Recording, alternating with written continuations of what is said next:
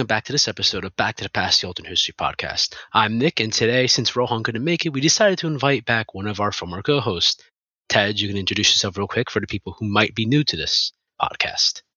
Hello, I'm uh, Tej Patel. I was one of the original hosts for this Back to the Past podcast. I quit at season two, end of season two. Yeah. And I was a guest for one of the episodes, and I'm going to be replacing uh, Rohan for this episode. Yes. So, just a quick heads up for anybody who didn't know, he was part of our team for the first two seasons. So, if you do hear a third voice, and that's when you hear a third voice, that's his voice usually. But otherwise, let's get on to this topic of this episode. So, as you may know, this episode is going to be focusing on if what if William Jennings Bryan won the election of 1896. So, for many who don't know who William Jennings Bryan is, he's the first so-called, I would consider him to be a real com- first common man person. Now, people will say that's Andrew Jackson. He definitely does apply that kind of populist sentiment in a sense, especially after the corrupt bargain of 1824. But I kind of refer to William Jennings Bryan as the first real com- person who spoke to the common people. And he was known as the Great Commoner as well. That was a nickname of his. And so originally he actually won the Democratic Convention of 1896. So he won that nomination for the Democratic Party and the Populist Party. And he mainly won the Democratic nominee mainly because of his famous speech, Cross of Gold. And so basically, with this famous line, he said, You shall not press down on the brow of labor with this crown of thorns. You shall not crucify mankind on a cross of gold. And William Jennings Bryan was actually a really religious person, as if you might know a little bit about him later on, which we'll definitely talk about how religious he actually is later on. But William Jennings Bryan, I think honestly, probably would have been one of the most impactful presidents in American history if he was elected. So first off, let's talk about how he would get elected. So how do you like what states do you think he would have to win? Or what factors do you think would have to would he have to change in this case for William Jennings Bryan to win in 1896? So I think McKinley is really strong in the Northeast. So I think William Jennings Bryan really doesn't have a chance in the Northeast. I mean, some can say that you can try to get like the swing states like Ohio, but McKinley was really strong on the Northeast states because he formed like a coalition with businessmen and like skilled, like he had like very popular opinions that skilled factory workers had similar with him, even though skilled factory workers were more aligned to the Democratic Party. But I would say that I think William Jennings Bryan for the state he needs to win is maybe like California. So I think you are definitely on the right track, but I think more so the reason why McKinley was very successful in convincing factory workers was mainly because he used free silver actually against William Jennings Bryan, stating that that this would this currency, this new uh, standard in a sense, bimetallism, would actually debase their wages, which I guarantee the industrial workers weren't happy. And besides that, the factory workers were also threatening to lay off people and shut down factories actually if they went out and voted Bryan as well. So I think that definitely changed that definitely uh, flip states such as Indiana in favor of uh, McKinley. So, and also Kentucky as well, because Kentucky Kentucky is kind of low. It was kind of low key a Rust Belt state, not Rust Belt. Sorry. It's kind of low key an industrial state, more so towards the north, like Louisville. But otherwise, I'm going to also touch on, for example, you were talking about the Northeast, and that's also the reason why he didn't win California, because California is kind of like the home of the Western bankers in a sense, because the bankers were anti-Bryan like crazy. And there's also the media that was also against William Jennings Bryan in a sense. And otherwise, let's I want to get let's get back on to what states he would, he would win to win. So in this scenario, I think he would honestly need to win California and Oregon, which are two Western states, but they were they were California while being mixed on free was kind of mixed on free silver, although they have silver rushes, I'm pretty sure. And the Oregon was also kind of kind of mixed on free silver as well. I think they were more favorable to free silver. Iowa was more favorable to free silver as well, but Iowa at the same time was also was also pretty uh, prone to populism, especially with, for example, I believe in 1892 James B. Weaver was an Iowan as well, and he won several states out in the Midwest area, like like San, like South Dakota, Wyoming. I'm just paraphrasing because I'm not I'm just listing states that he might have won or he did actually win. And then the last state, the last two states I put down was mainly Kentucky and Indiana. Kentucky mainly because it is a it was I would consider it to be part of the solid South in a sense and the solid south is definitely still in effect here and it doesn't change until the 1960s the late 1960s actually as a result of the civil rights but getting back to it there's also indiana as well which i think would probably be the best state for the populist message to go through I was just wanted to say an interesting fact was during that election, voters in Kentucky chose electors directly. So actually, um, he won one elector. Yeah, yeah, he actually there was a faithless elector. elector. and I wouldn't think, be surprised. Do you think that changed the results of the election, or not really? So, even then, let's just say it's opposite in a sense where well, it didn't really change it overall too much. But let's just say even if there is one elect- elector that's faithless to McKinley, it'd be a two, how I have the map. It's 227 electoral votes for Bryan, the 220 for McKinley, just barely itching it off. And honestly, whenever I think of William Jennings Bryan, I know this might be a little bit controversial, but if you look at him, he kind of seems like a uh, 1896 Donald Trump in the sense where he might not be wealthy or as a businessman at all. That's just far from the truth. For example, he was able to tap into farmers very well, and Trump was is actually was doing very well rural country, rural counties. Actually, almost maxing them out in 2020, as a matter of fact, in several places. And that's why you see, for example, his, for example, he's a right wing populist. That's why he's did very well in Ohio and other states. But let's get back onto the actual scenario. So William Jennings Bryan wins in 1896, and William McKinley loses. So let's talk about the immediate impact of a William Jennings Bryan presidency. So I think first off, we have to touch on free silver for sure. So Free silver, if you if you don't know, free silver was a movement in the 1880s, 1890s, around that time period, really pushed by farmers in a sense, and eventually the Populist Party, or People's Party as it was actually known as. And what the Populist Party pushed for, and farmers pushed for in a sense, is because of the fact that the farmers couldn't really pay off their loans due to higher and higher inflation, and this was especially evident during the Panic of 1893. Because remember, it was a there was a panic just a short time ago in 1893, which which also led to further distrust in the government because of JP Morgan bailing them out in 1893 as well. Because of this deflation as a result of the gold standard becoming having less and less gold in the gold reserve in a sense and currencies becoming the current the American currency to gold becoming less and less valuable, Bryan decided to say, "Hey, we should put in bimetallism and we should introduce silver into the standard. So it'd be a silver and gold standard." And I believe it was at a 16 to 1 ratio. I might be wrong, it was probably at a 16 if i'm correct it is at a 16 to 1 ratio which gold would be at a fixed rate which if it was at a fixed rate that's not that's that's definitely subject to change in the future for example but let's just say he introduces free silver at 16 to 1 ratio and that was the event that was the actual goal of the populist party in a sense so i think in a sense it would definitely help farmers immediately but at the same time that would definitely help hurt the workers as well so, what do you think about free silver specifically being implemented in, say, 1897 when William Jennings Bryan gets it? Because he's he's going to need the support of Congress, which with the solid South and then the whole West, and potentially uh, almost like a a sweep almost of the of the House, Senate, and the presidency as well being Democratic, which would be absolutely incredible. How do you think this would change the view on not only the presidency in a sense, because then it's almost like wow, so a common man can really get the presidency because you really only see affluent people really win the presidency, maybe up until Harry Truman, because Harry Truman was not wealthy at all. And and I'll, we're not going to really touch on him this episode. It's just a thing to mention. So, what do you think about? So, what do you think the free silver would do to the American economy? I think it'll have a really good uh, short uh, time benefit, and obviously, this is linked directly to the farmers because it's going to inflate the price for their crops and it's going to help farmers uh, relieve their debt. But I think long term, um, it's not going to have the same effect on the crops, I think. I think there's like, this is like a debate and controversial between economics because some say it's good that the gold standard was there because the gold standard's main focus to limit uh, government spending and then helped us, you know, in the future helped us get away from that. But adding silver to the standard just adds up way too many variables.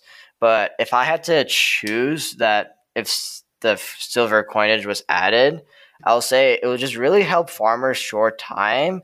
But at the end, it the the silver silver way may actually get inflated or deflated either way like how gold was having a problem during the panic before 1896. I think the panic was 1894. 1893. You're right 1893. Don't worry about yeah. it. 1893. And it's like really important because how to like sway Congress because there was not really a, like a common man in Congress, and like during this time was like business owners, and we were facing. I mean, we are getting to go uh, like or business owners were having a lot of power. You know, have like Andrew Carnegie, but like I think like Andrew Carnegie and, and Andrew Carnegie. Sorry, I pronounced that. My bad. Um, but my point is that like Con- there was like no common man in Congress, and obviously, if William Jennings Bryan won the presidency, it would have been very uh, strange and peculiar. But I think that he had to like try to like get as many Democratic seats in Congress and try to convince many uh, politicians to support uh, like farmers like pro farmer laws because technically the point of view of like adding this uh, law or I'll say like I'll say it's like a law but it's more of like adding another standard because the gold standard was called the gold standard because it had economic value laws are more like political influence. But adding to my point is that obviously during this time business had a lot of power over the social political economic influence. And for something to have like pro farmer influence into the period right now is going to be very difficult and it's going to be hard william jennings bryan to implement his full uh, silver standard with the gold standard combined i'll say i mean during this time populism was very popular and we all know that populism becomes into progressive era later on in like 20 years but well, it happens like really during as a result of McKinley's death. Yes, so it's about five years, not even five years. But the thing is, even if William Jennings Bryan is president for these four years, is he going to be president for the next four years? And that's just like a whole other conversation. And it really depends, obviously, on the Spanish American conflict, but we'll go to there. But I think to summarize my main point is that obviously simply that the silver, sil- uh, the free silver uh, coinage will just have a good effect for farmers short term, but just way too many variables long term that it just may have the same problem of like deflating or inflating too much. All right, yeah, I think you did bring up a good point. Number one, for example, you're definitely right about you were talking about gold standard and the debate in economics whether or not it's a good thing, in a sense, because the gold standard does provide stability in a sense because either you're to it's really from what I've heard and now don't don't quote me exactly it's around a five percent of deflation or inflation it's around that ratio in a sense so it's controllable in a sense compared to say uh, for example what we're doing now and that and that inflation is considered to be a huge problem and there's also the case of for example the gold standard being actually slashed several times during for example the new deal fdr i'm pretty sure cut cut out the gold standard. There's also uh, Nixon who cut out the gold standard, which his policy still stands in today. And besides that, I think also you were talking about with uh, co- no common men being in Congress. I think you'd be correct about the Senate specifically because the Senate is a uh, a at this time period before William Jennings Bryan would actually get in would be uh, hand selected by the state legislators in a sense, and it's not like, for example, the House of Representatives, which is considered the people's house. So I think, in a sense, at least in the Western states, I feel as if there would be electing more populist officials. And so let me tr- let's actually transfer on to progressive reform. So progressivism does come out of populism as a result of McKinley's death in 1901 to an to an anarchist. Now the name I don't remember exactly. It's Leon something. I'm going to try to pronounce the last name, but I remember it's Leon something. And so, as a result of McKinley's death, we have Theodore Roosevelt, who's a progressive and often regarded to be one of the best U.S. presidents in American history, come to power and so he does several things. He does. Tr- he's a trust buster. He's a cons- he's a conservative in the sense. I'm not talking about like a conservative like right wing. I'm talking about more so cons- he wanted to conserve the environment in, in this sense. So he's a he's a conservationist. My bad. And so while I don't think Bryan would exactly be a conservationist in a sense, I think he would definitely put in more of a more progressive reforms, for example, because he I think there would be, for example, implementation of uh, direct Senate elections, direct Senate elections, and other populist reforms I can't remember off the top of my head, honestly. There's definitely a couple that do exist, but I just can't. I just can't remember it off the top of my head. Besides the progressive reforms, I think we should jump over to the, the probably the, one of the, the more important parts of a William Jennings, Jennings Bryan a William Jennings Bryan presidency, and that would be the Spanish American War, as you foreshadowed to previously. So I think with the Spanish American War, for example, we would definitely still see America win, and I think America would have to enter as a result of the exa- of an example. as a result, for example, of uh, the yellow press, for example, kind of urging the country on to war in a sense and promoting this idea of jingoism in a sense. And now I'm, I know I'm not using a time specific term. So yellow press is basically the press during a time period egging them on, like egging uh, American citizens to go to war. And jingoism in a sense is just hyper national, hyper nationalism, but you want to take over other countries as well. So with the Spanish American War being won, how do you think William Jennings Bryan would divvy divvy out the reward, for example? Because I think, for example, we would see the freedom of the Philippines. So we wouldn't have so no U.S. occupation of the Philippines till 1946, when the U.S. finally leaves, coincidentally on Fourth of July. And I think there's also the case that we see also the insular cases, which is our, which are a group of Supreme Court cases during the early 1900s, debating whether or not, in a sense, does the Constitution follow the flag? And what I mean by that is, do the rules of the United States apply to to U.S. territories, for example, like Puerto Rico or Puerto Rico, where we're talking about uh, the Philippines in our actual history. And so I think, in a sense, we would not have the insular cases at all, mainly because I think William Jennings Bryan would allow them to be more self autonomous in a sense. And he also signed several. He also signed several treaties. He's also a very uh, religious man, and, best, and we're going to get into one more thing actually about this before we clo- close out, specific- specifically with his religion, how religious he was. So I want to bring over the question to you. What do you think? William, what do you think William Jennings Bryan would do as a result of the Spanish-American War? Because I stated my opinion that I think due to his uh, anti-imperialist views, and as we see, for example, William Jennings Bryan's views on, say, should the Constitution follow the flag, which he would say yes in this actual history, as he did in actual, but which he would say yes into in this scenario as he did in actual history. So what's your, so what's your opinion about what would happen to the as a result of the Spanish-American War? specifically the Puerto Rico, well, Cuba, I'm almost certain would be freed in this scenario, and then the Philippines as well. Yeah, it's uh, it's interesting how you say that Teddy Roosevelt and William Jennings Bryan are like have both like trying to pass like progressive policies. Obviously, Teddy Roosevelt was more aggressive, but definitely both differences is that one's very imperialist. You know, Teddy Roosevelt had the big stick policy. Uh, we're not going to do anything to you, but if you do anything to us, we will come at you. But William Jennings basically Bryan, he was like a modern day flexor. yeah, I mean, modern so day flexor. Yeah, no, definitely, they, definitely the joke of back in the days. Joke of back in the days, what or like the? a meme, you know, a meme. Yeah, I'm a big stick policy. That is pretty funny though. I th- what's funny is that you were talking about Roosevelt as well, and I'm sorry to interrupt, but you're talking about Roosevelt and specifically, for example, Bryan did not want to run against him because he's like, oh, this guy does a lot of the same policies that I have, so it makes no sense to run. And I think it's also important to note that William Jennings Bryan does become a Secretary of State later on under Woodrow Wilson. And Woodrow Wilson is a very interesting character, and I think we probably we should be doing an uh, episode on him.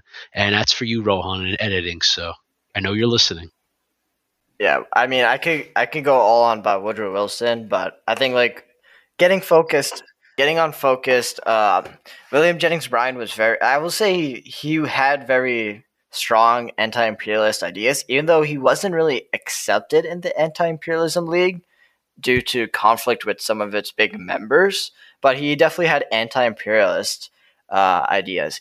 So back to the Spanish-American War, I don't think there's no way uh, he could stop the war. I mean, like the war got caused caused by the USS Maine explosion, and even though the Spain said that it was an accident, even if William Jennings Bryan tried to convince America that it was an accident, he, they would have got convinced to join the war.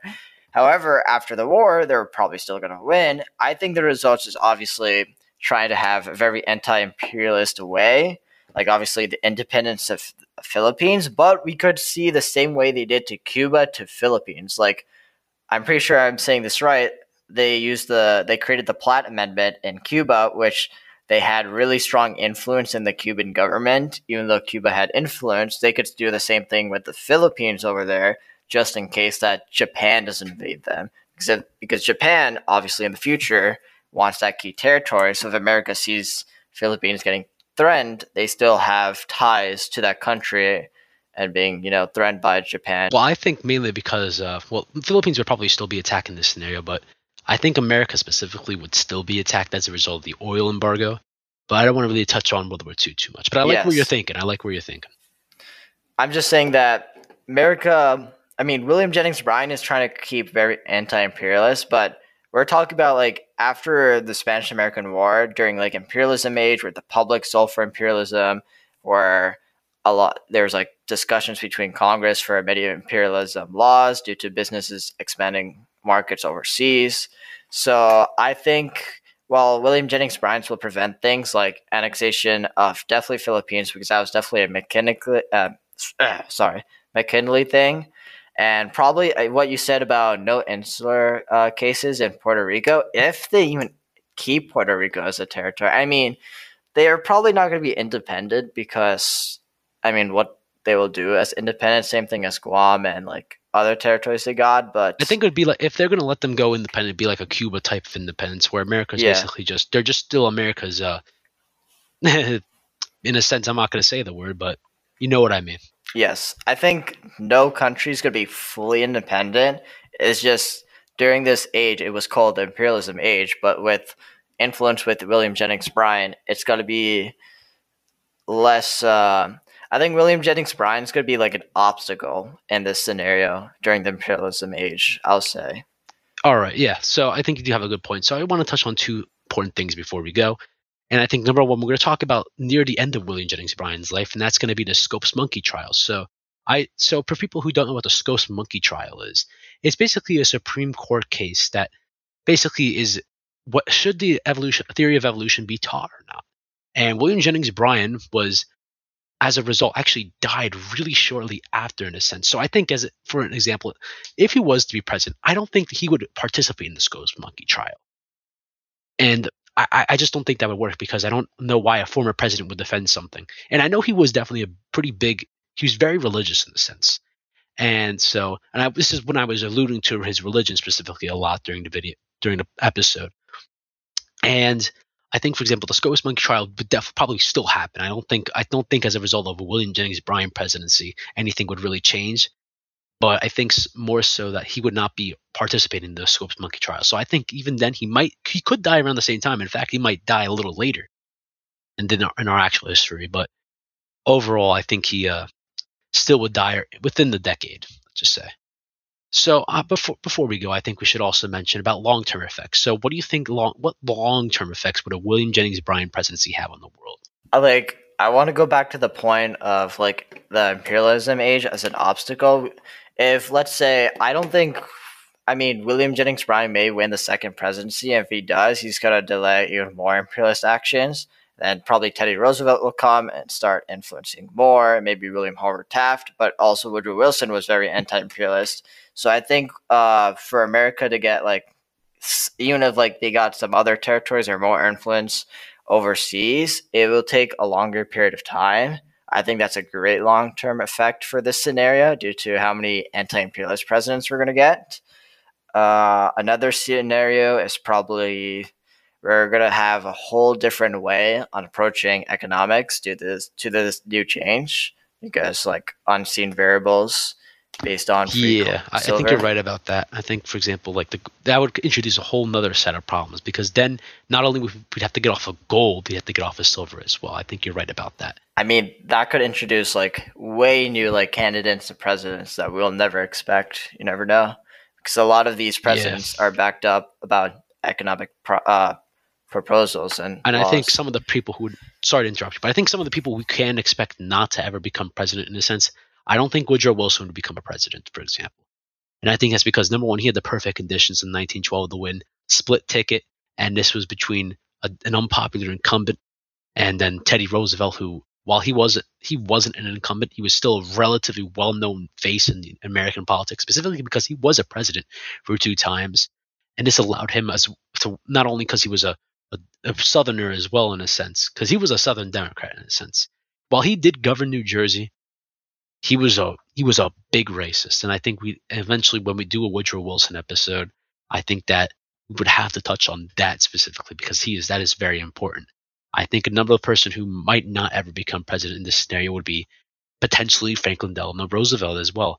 Because I kind of see Franklin Delano Roosevelt as like a neo-progressive in a sense. And what I mean is that he he introduced a lot of reforms that honestly, if if progressivism happened after uh, progressivism actually happened in our scenario. So I'll just say progressivism happens in 1900, right? And then prog- another era of progressivism immediately starts. I think he would he would be one of the forefronts of that, like neo progressivism in a sense. So like I don't think FDR would become president unless the same conditions happen, which definitely could.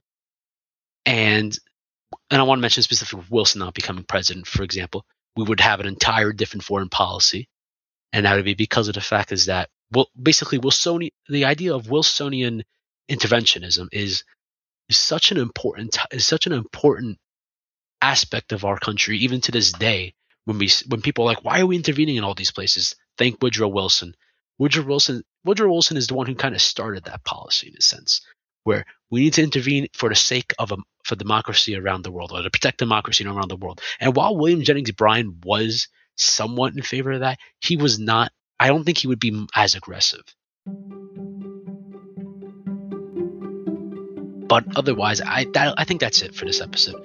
So I hope I hope you guys enjoy this episode, and I thank Tej especially because he did step up on short notice and take Rohan's role for, for oh, yeah, take on Rohan. Yeah, take uh, he did take on Rohan's role really well. You can say it. It was a pleasure, Nick. Yeah, no problem. I no, like I said, I appreciate you coming on such notice on such short notice. I would like you guys to also take a look at our social media, for example, on Instagram and Twitter is at Back to the Past P1. And if you also want any episode ideas, you could also tweet at us. For example, of a great fan of ours actually, he he actually tweeted at us asking to do an, episode. It's an actually really interesting episode, and we might take a look at it. And we're probably we might take a look at it in the future. And we can't say what the future is going to be like, but just know if you do send us episode ideas, we will respond and we will look into those. So please, please send us some, some ideas, or if you want to even collab, you can contact us directly or go on one of the numerous sites to find our contact details, and we'll, we can be in further touch. Otherwise, that'll be it. And I hope you guys have a great night.